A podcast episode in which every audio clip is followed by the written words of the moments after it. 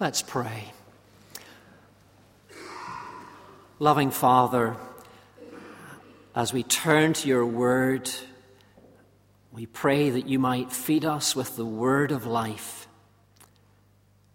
through Christ our Lord. Amen.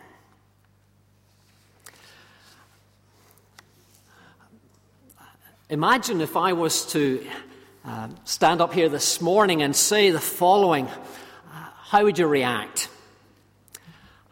I want to share with you something very important. It's literally a matter of life and death. And your whole future could depend on this. How would you react? Would you switch off? Would you say to me, Nothing could be that important. Or would you say, that's the kind of hype that we get all the time? What are you trying to sell?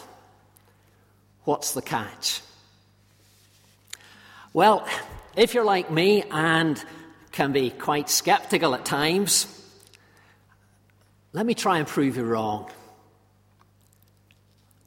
I really do want to share with you something that is very important that really is a matter of life and death.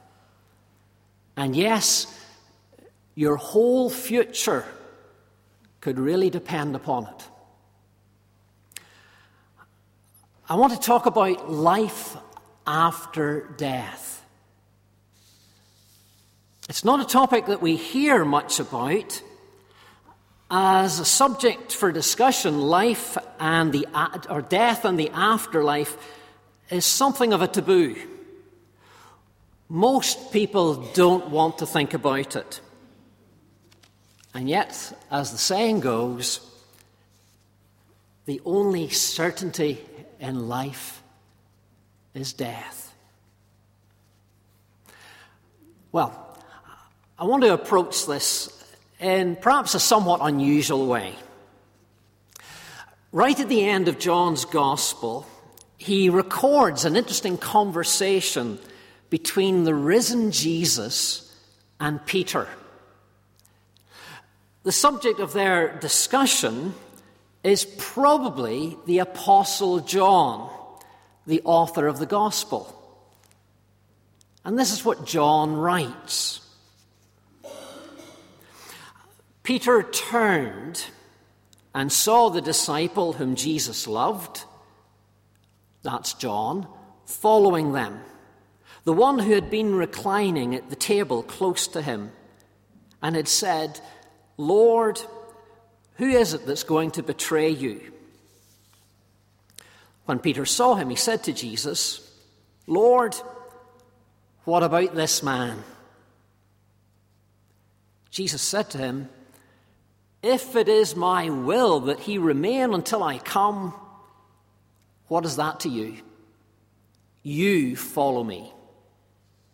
So the, the saying spread abroad among the brothers that this disciple was not to die. Yet Jesus did not say to him that he was not to die, but if it is my will that he remain until I come, what is that to you? This is the disciple who is bearing witness about these things and who has written these things, and we know that his testimony is true. Now, let me ask you why might John have ended his gospel by recording this? Is it not a somewhat strange way to end a unique account of the life of Jesus? Is it not something of an anticlimax? Well, note what he highlights. He mentions a rumor that circulated in the early church. What was the rumor? Well, some people were saying that John would never die. Now, imagine you're sitting in church one morning and your neighbour gives you a wee nudge and says, That's John over there. Jesus said he's not going to die. Well, John knew that this was not so. Maybe as he wrote about Jesus' life, he was getting on in years and near to death. Perhaps he feared that his death would be used to discredit Jesus, especially if people believed that Jesus had said John would not die. So, what does John do? Well, he says the rumor is false. It's not true. That's not what Jesus said. Now, in one way, there's nothing strange about John setting the record straight. John wanted to be a truthful witness about what Jesus said and did. But there's an interesting twist to this. There is an unusual paradox here. Throughout his account of the life of Jesus, John wants, more than anything else, to convince his readers that Jesus is the source of eternal life. Look at what he says. Let's begin with the best known verse in John's Gospel. John 3:16. For God so loved the world that he gave his only son that whoever believes in him should not perish but have eternal life. This is what Jesus said to Nicodemus, a very religious Jewish man.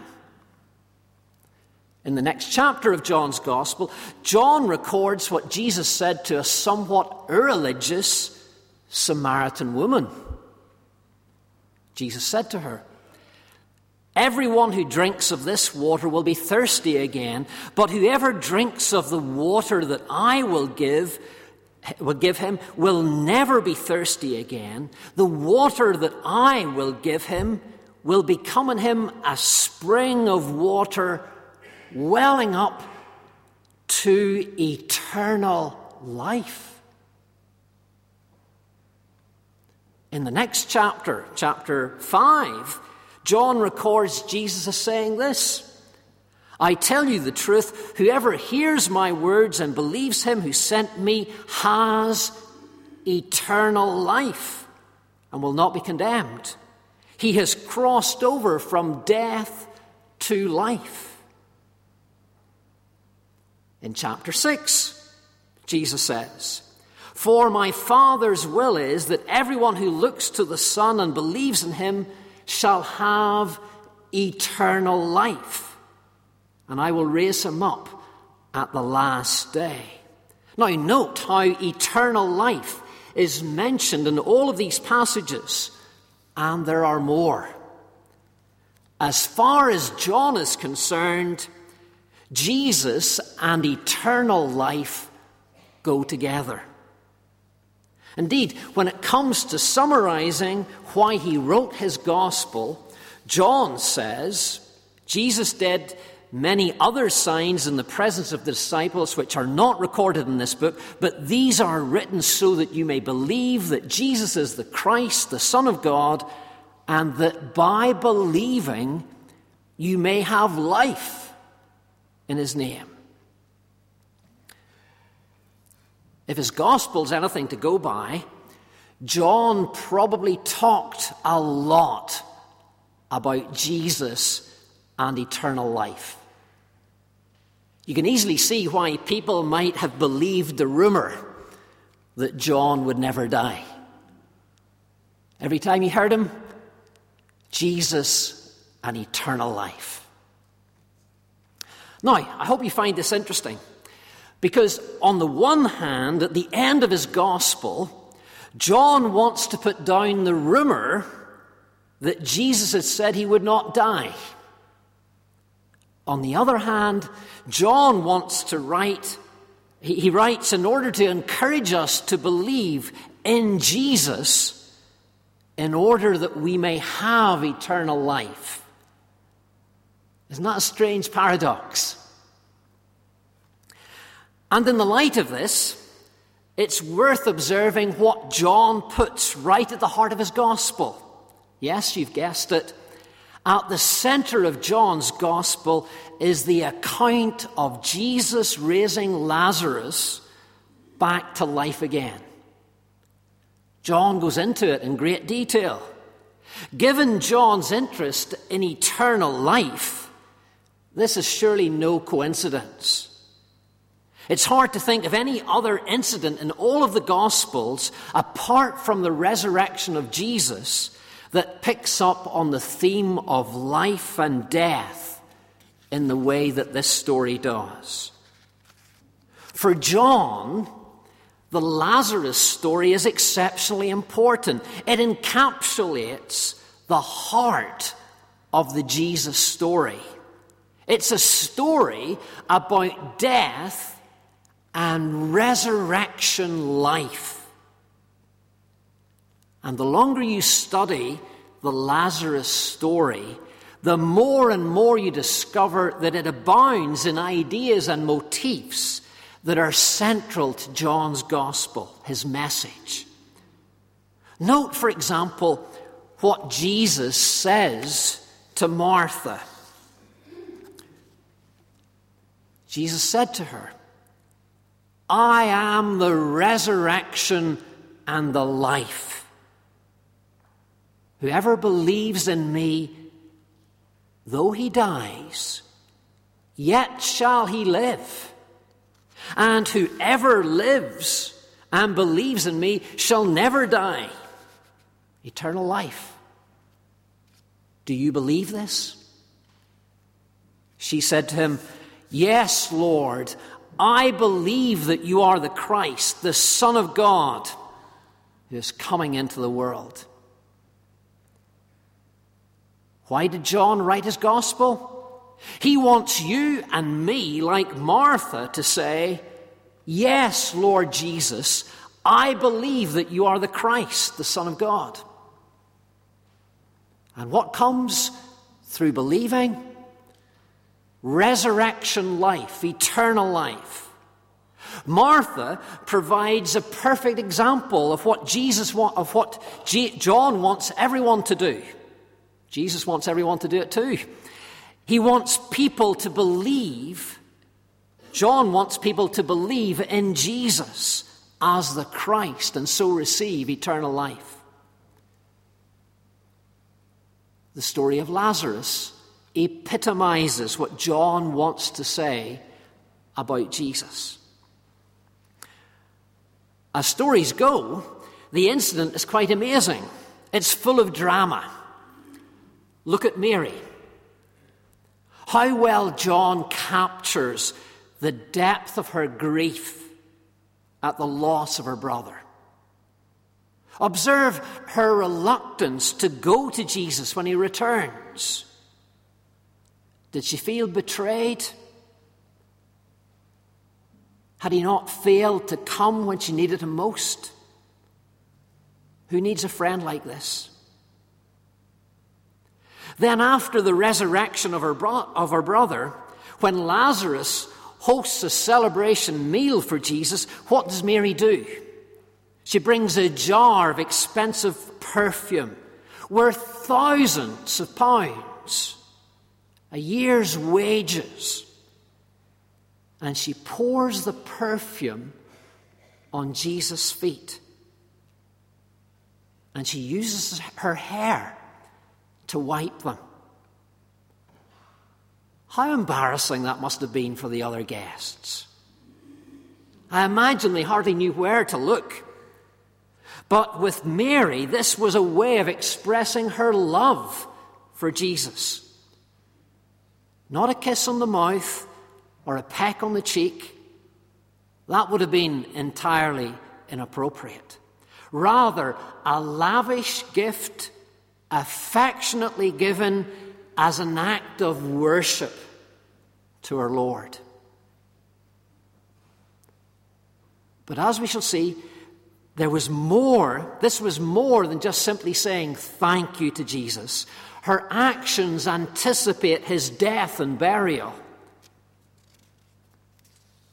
The Lazarus story is rich in emotion and drama. And there's something else that we should note about the story. It ties together John's whole gospel, his whole account of the life of Jesus. It's the climax to the signs that come in chapters 2 to 11. And it's the introduction to the passion narrative that comes in chapters 12 to 21. In all, John describes seven signs that point to the power of Jesus to do remarkable things. He makes a blind man see, a lame man walk, a dead man live. What begins with Jesus changing water into wine ends with Lazarus being brought back to life. By describing a series of miracles or signs, John wants us to believe that Jesus is someone extraordinary. These signs come to a climax with the raising of Lazarus. What greater sign could someone give?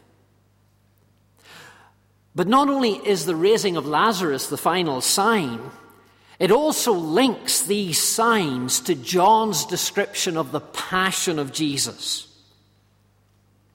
This is important, for paradoxically, resurrection life comes through the death of Jesus. You can't have one without the other. John draws out this link between the raising of Lazarus and the death of Jesus on the cross in a number of ways.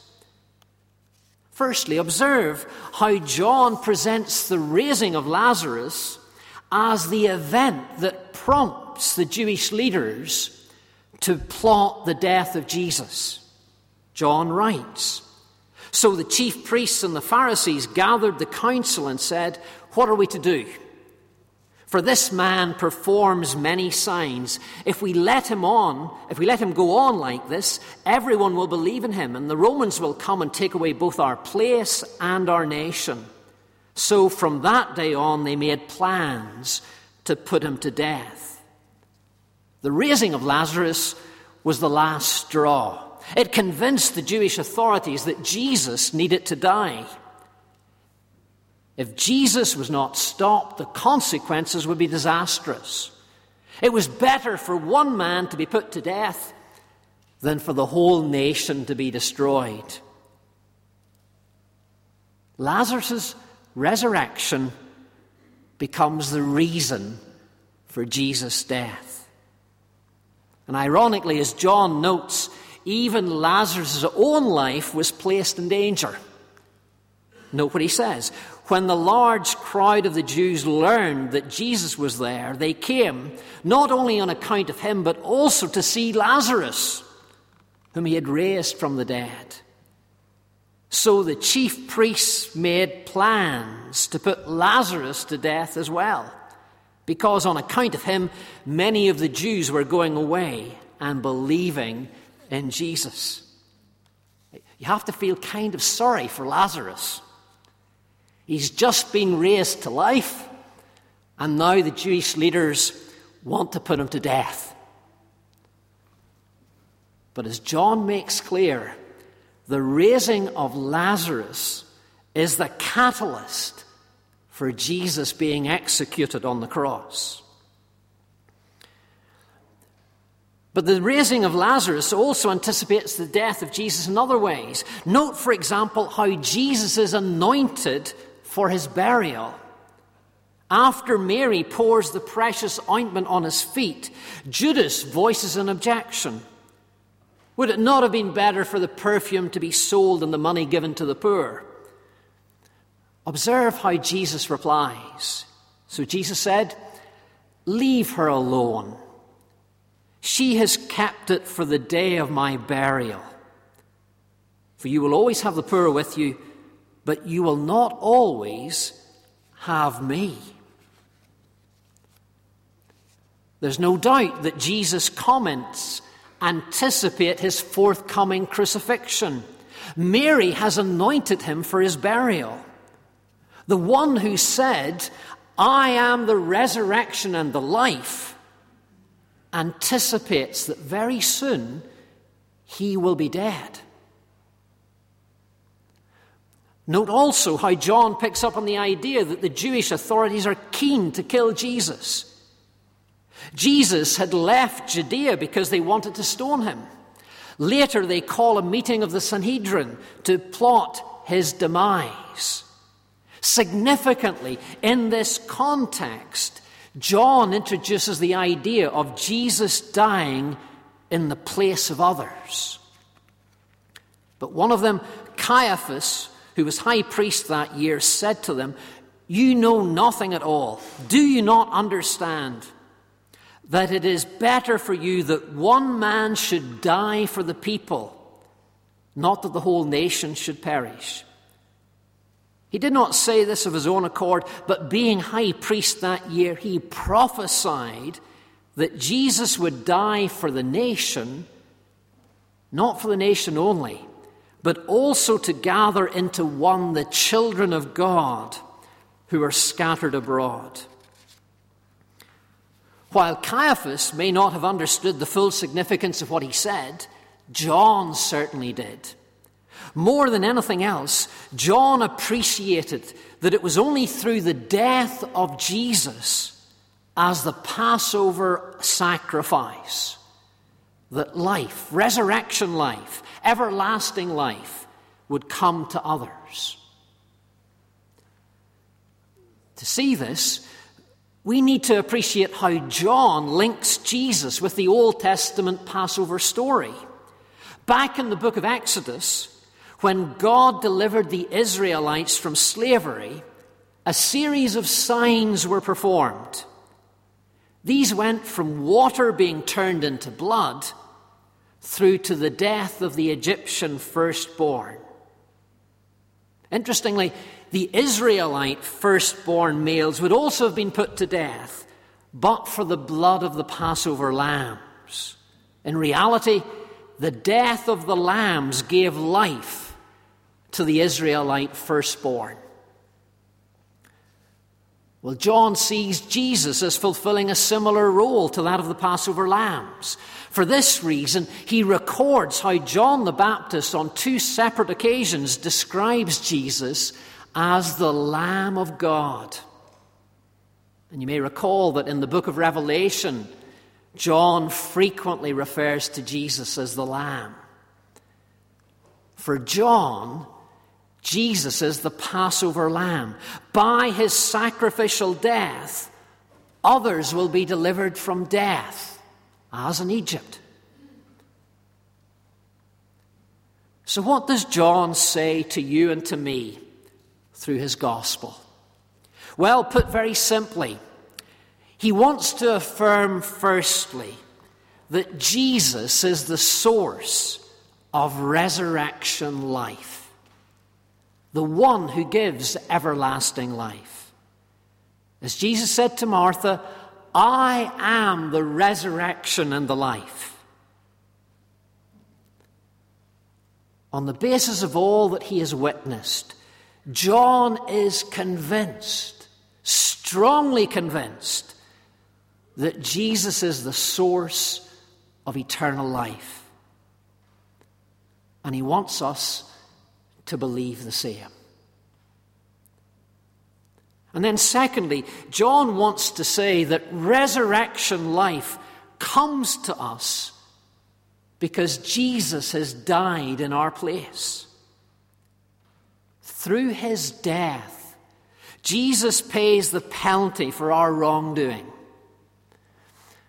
As the Apostle Paul put it, for the wages of sin is death but the gift of God is eternal life in Christ Jesus our Lord. Without Jesus' death on the cross, we are slaves to sin and separated from God.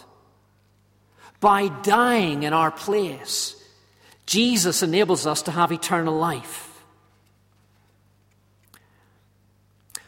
I began by saying that I wanted to share with you something very important, something that's a matter of life and death, something that our whole futures depend upon.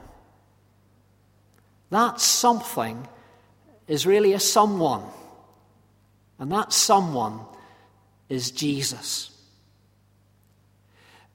Jesus doesn't promise that you will not die. John understood that well, in spite of the rumors. But Jesus does promise that those who trust in him will experience resurrection life. That's my hope. I very much hope that it's yours also. Let's pray together.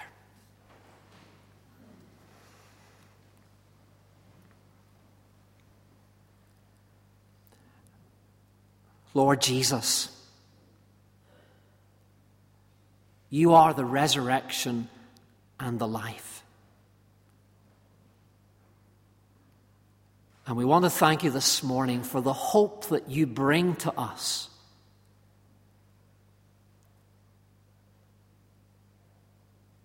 When we stand beside the grave of a loved one, when we think of what lies before us, we thank you that you are the one who gives us eternal life. Praise you, Lord Jesus. Amen.